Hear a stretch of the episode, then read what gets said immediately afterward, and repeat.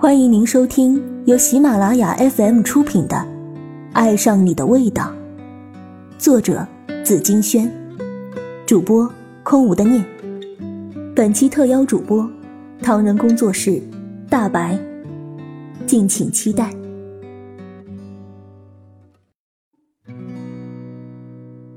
第七集，感谢您继续收听。我不是主打歌，我是 B 面第一首。二零一零年，我十八岁，指尖终于开始可以施力掌控自己的人生。而先生的年纪，我不想问，知道是让人舒服的存在就好。我带着北方坐标的录取通知书，跳上了绿皮车厢。和室友们相处不算融洽，他们觉得我是怪咖，脾气臭如顽石。每周有三个晚上，我会锦衣夜行，在武汉这座城市穿梭。我去过用空酒瓶砌墙的酒馆，喧嚣至天亮的吉庆街，坐轮船横渡烟雨渺茫的长江。因为裴先生要取景拍摄，我便自告奋勇成为他的免费模特。裴先生除了名督考的身份，还是一位摄影师。两项互不相干的工作，其实有一个共通的特点，就是考究眼力。裴先生的画廊里有很多的肖像画，唯独蝴蝶的画被他珍藏，不适于外人。我约裴先生单独出来，在江边对饮。事后他开车送我回家，我第一次装醉，软在他怀里，一步步上了七层的楼梯。他的臂力让我无需害怕任何的踩空，他可以像大象用鼻子拎小鸡一样把我卷起来。你已经被他遗忘，认清现实，好不好？脸朝下蹦进了床垫，我双眼血红，我化了咬唇妆，唇角像血。没错，我偷偷配了一把裴先生的钥匙，在他的房间里见过蝴蝶。画像中阴森诡谲的魅影，眼尾吊起来，像高坐云端看淡红尘的仙子。成为不了他，宁愿摧毁他。我想让他今时今日在裴先生心中烟消云散。那么你呢？你不也沉溺在许之航的死亡阴影下，利用我来忘记他？哼，死？谁说他死了？我冷冷的笑。是的，后来许之航被救援人员挖了出来，这也是我最近才得知的消息。那一天是跟团旅行，我想起一年前问过许之航，如果有足够的闲钱，他会想去哪里？他想也没想的回答：“去东，我的老家，我想回去看看那里的海。”哦，你从海上来？我可以想象当时他在网吧里局促的表情，他不好意思的回道。关于顺势，也只能是听说，没得考究。所以我想，驻唱赚到的开销里，必须有一个，就是名为启东的项目。我先飞去上海，再坐二十块钱的汽车直达。我想许之航是靠谱的。那里的海，干净的像是婴儿没被污染过的眼睛。可是很快。这种惬意便被惊吓取代了。我发现我拿错了团里其他人的行李箱，又或者说，是被有意调了包。黑色中款的行李箱实在是太普遍了。我打导游的电话，他操着一口福建口音，老道的安慰我不必焦急，交给他来处理。很快，我便看到了拉着我行李箱的人。他的刘海被海风吹乱了，像是随时能够飞起的纸鸢。他说：“ 真是神奇，坐同一趟车，跟同一个团，我竟然狗眼没发现你。雪雪，你又变漂亮了。油嘴滑舌，我扑过去，紧紧抱住他，喜悦多于质问。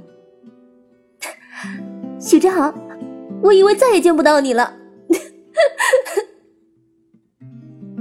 我想，我那一刻的微笑能感化苍生。许之航挠了挠头，命贱有命贱的好处。他大难当头，竟然死不了。许之航笑的时候露出了两排白牙。都说木秀于林，风必摧之，但我可是连根都没长稳，怎么会就那么容易驾鹤西去了呢？那三天的短暂旅行，变成了我与许之航的重逢之旅。在他出事之后，我原本对自己说，见到活的他，就跟他去浪迹天涯算了。反正家里待着也是不痛快。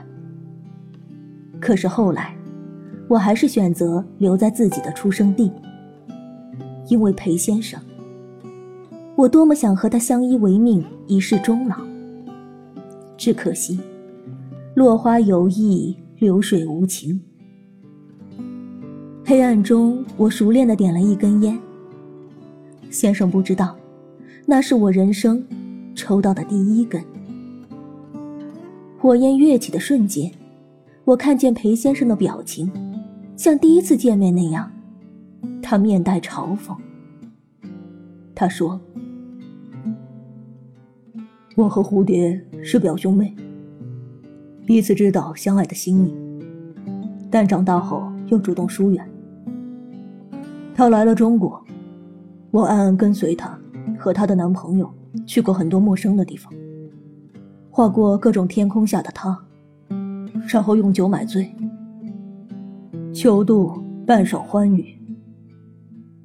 蝴蝶不知道，先生这样隐形人般的存在。他是先生心底的琥珀，用一滴泪轻轻的包裹。我是这样想的。我想起第一次遇见许志航时，他也是把我弄进了柜子。说给我穿隐形衣，然后装神弄鬼的弄不见。原来不见，这样的痛。裴先生用酒吞了药，眼泪突然大颗大颗的落下来，悲伤如呼啸的海啸，侵蚀了他坚毅的轮廓。我凑过去，连同他脸上的泪水一起吸吮入肚。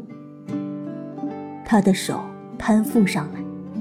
压住我，像乌泱泱的云覆上了一片大洋。我们接了世纪末最长的一个吻。村上春树说：“孤独一人也没关系，只要能发自内心的爱着一个人，人生就会有救。哪怕不能和他生活在一起，有时候人真的要仰仗虚妄而活。”醒来的时候，先生留下了信。他说：“我走了，不要留情，也无需挂念。”那些囚禁的钢笔字像冰锥一样扎进我的眼睛。远方，已没有那个人的样子。他来自星辰。原来现在的年轻女孩挺好上钩的，只需要一个琼瑶式的故事作为诱饵。世界在走廊的尽头熄灭了光。我想起几个小时前裴先生衣领上的檀香。我趴着，暗暗希望那栋楼能再高一些些，最好高耸入天，一辈子也爬不完。他的胸膛那样的温暖，他的身体充满了力量，可是他却这样轻易地摧毁了我。我的初恋和我的信任，我喝了他留下的半瓶酒，模模糊糊间拨出电话，接听的人是许之航。整个天地飘着细雨，我开车狂奔，仿佛整片天地都只有我和我的车。我想，这车是我和他唯一的关联和见证。我忽然满脑子涌起的都是车毁人亡的念头，可是，我居然连死的勇气都没有。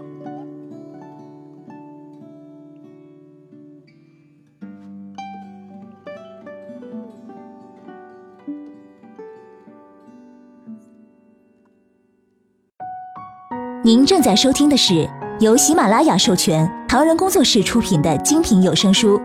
更多精彩内容，欢迎关注唐人工作室官方账号。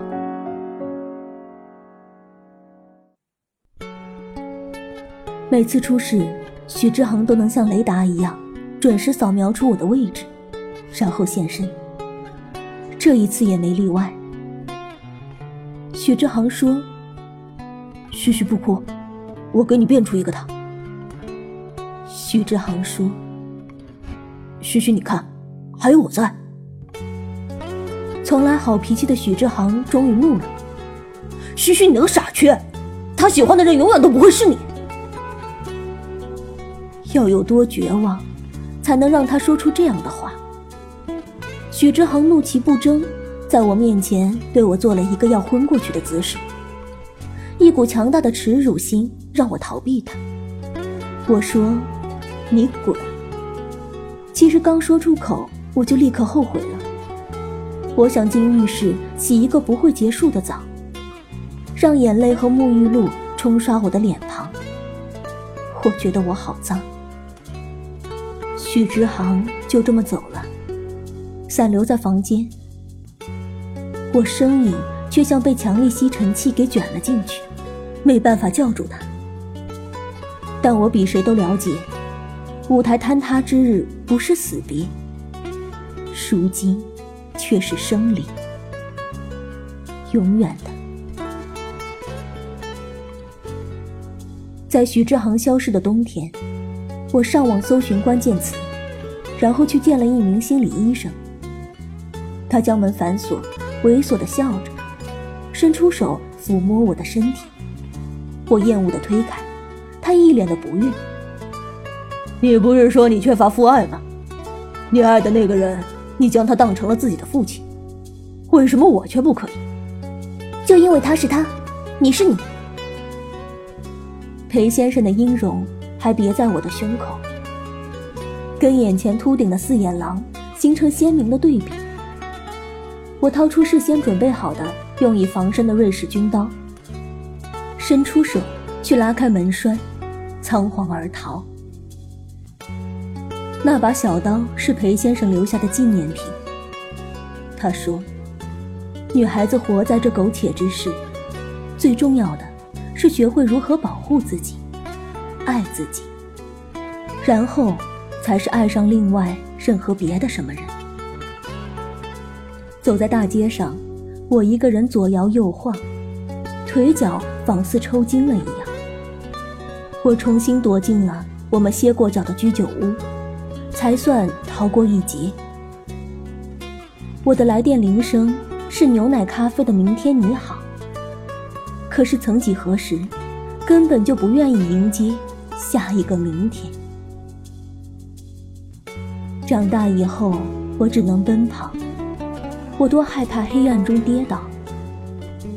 明天你好，含着泪微笑，越美好，越害怕得到。每一次哭又笑着奔跑，一边失去，一边在寻找。后来回到住处，上网一搜，才知道有好几名受害者女孩都在全市最大的心理健康论坛贴出了警告，无一不控诉这是一个挂羊头卖狗肉的色狼庸医。那些受到伤害的女孩不敢声张，害怕报复。只能以这样隐蔽的方式留言，口诛笔伐。我拍桌而起，掏出电话，报了警。二零一四年，春回大地，一雨短暂的放了我一马。时隔多日，再上那个废弃的 QQ，看到了许之航数月前长篇大幅的留言。他对我抖机灵：“嘘嘘，你好吗？”嘘嘘，我在纸上罗列过自己有的东西和没有的东西。我有一个十平方米的负一层独立卧室，一辆七成新的脚踏车，一部寿命超过三年的手机。一个好朋友，很多的时间。我没有的，只是钱，和一段正常人会经历的恋爱。嘘嘘，我没什么文化，但男朋友女朋友那个片里的台词，有一句我印象很深，因为有共鸣。我不是你的主打歌，但我希望我会是 B 面第一首。嘘嘘，你不是说你这辈子还没见过雪吗？我给你发一张电子贺卡在你的邮箱里，这是我亲手制作的。我这人笨，跟团友学了老半天才会的。只要点击中间那块红心，漫天飞舞的雪花，基因映雪般的画面，震撼感官。许之航告诉我。裴先生不是流连于儿女情长的人，他只身去了西藏支教。他那晚并没有碰我，是我自己迷乱的臆想把他推到了不堪的深渊。我仿佛使了千钧臂力，才将鼠标移到了中心。漫天浩雪突然爬满了屏幕，背景音乐是宫崎骏的《天空之城》。许之航的名字在网络上一夜成名，搜索率随着时间呈阶梯式的上扬。是的，他的大难不死被不少大报、大电视台专门开专栏关注了。能造出这么大的轰动效应，实在是他始料未及的，同时也是件不无得意的事情。免费的宣传，自然是越多越好。许之航笑容淌蜜，说道：“旭旭啊，我现在已经小有名气了，出场费翻了三番。我想我可以给你不错的生活，所以我才敢放胆追求你。我们一起好好加油。”我把一腔废话敲了又删，从来没有过这样词穷的处境。我说：“我很想你，你在哪里？”我说：“我长大了，懂了魔术是假的，但喜欢是真的。”最后，我疯了般爬起来，去找那些放在冷冻柜里的芝士麻薯。那些质地柔软的小东西，曾经抚慰过我的饥肠辘辘，此刻的触感却像石头一样刚硬，又像冰封了的心脏。升腾出袅袅的水雾，我终于用尽千钧的臂力，将它们一只一只的扔进马桶，然后听见下水道艰难吞咽的声音，像是呕吐。发送三分钟后，收到新邮件提示音。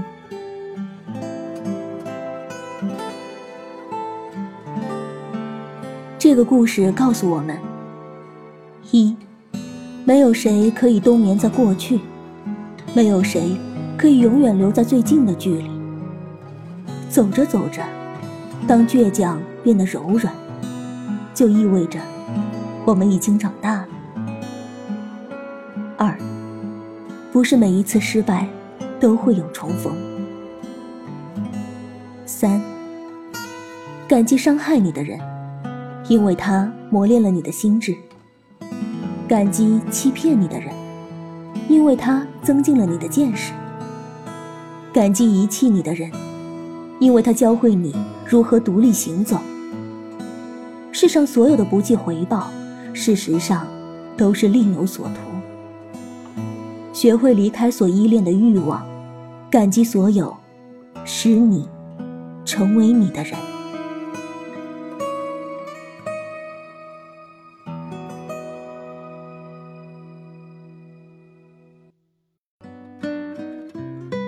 听众朋友本集播讲完毕感谢您的收听。我是主播大白我们下期再见。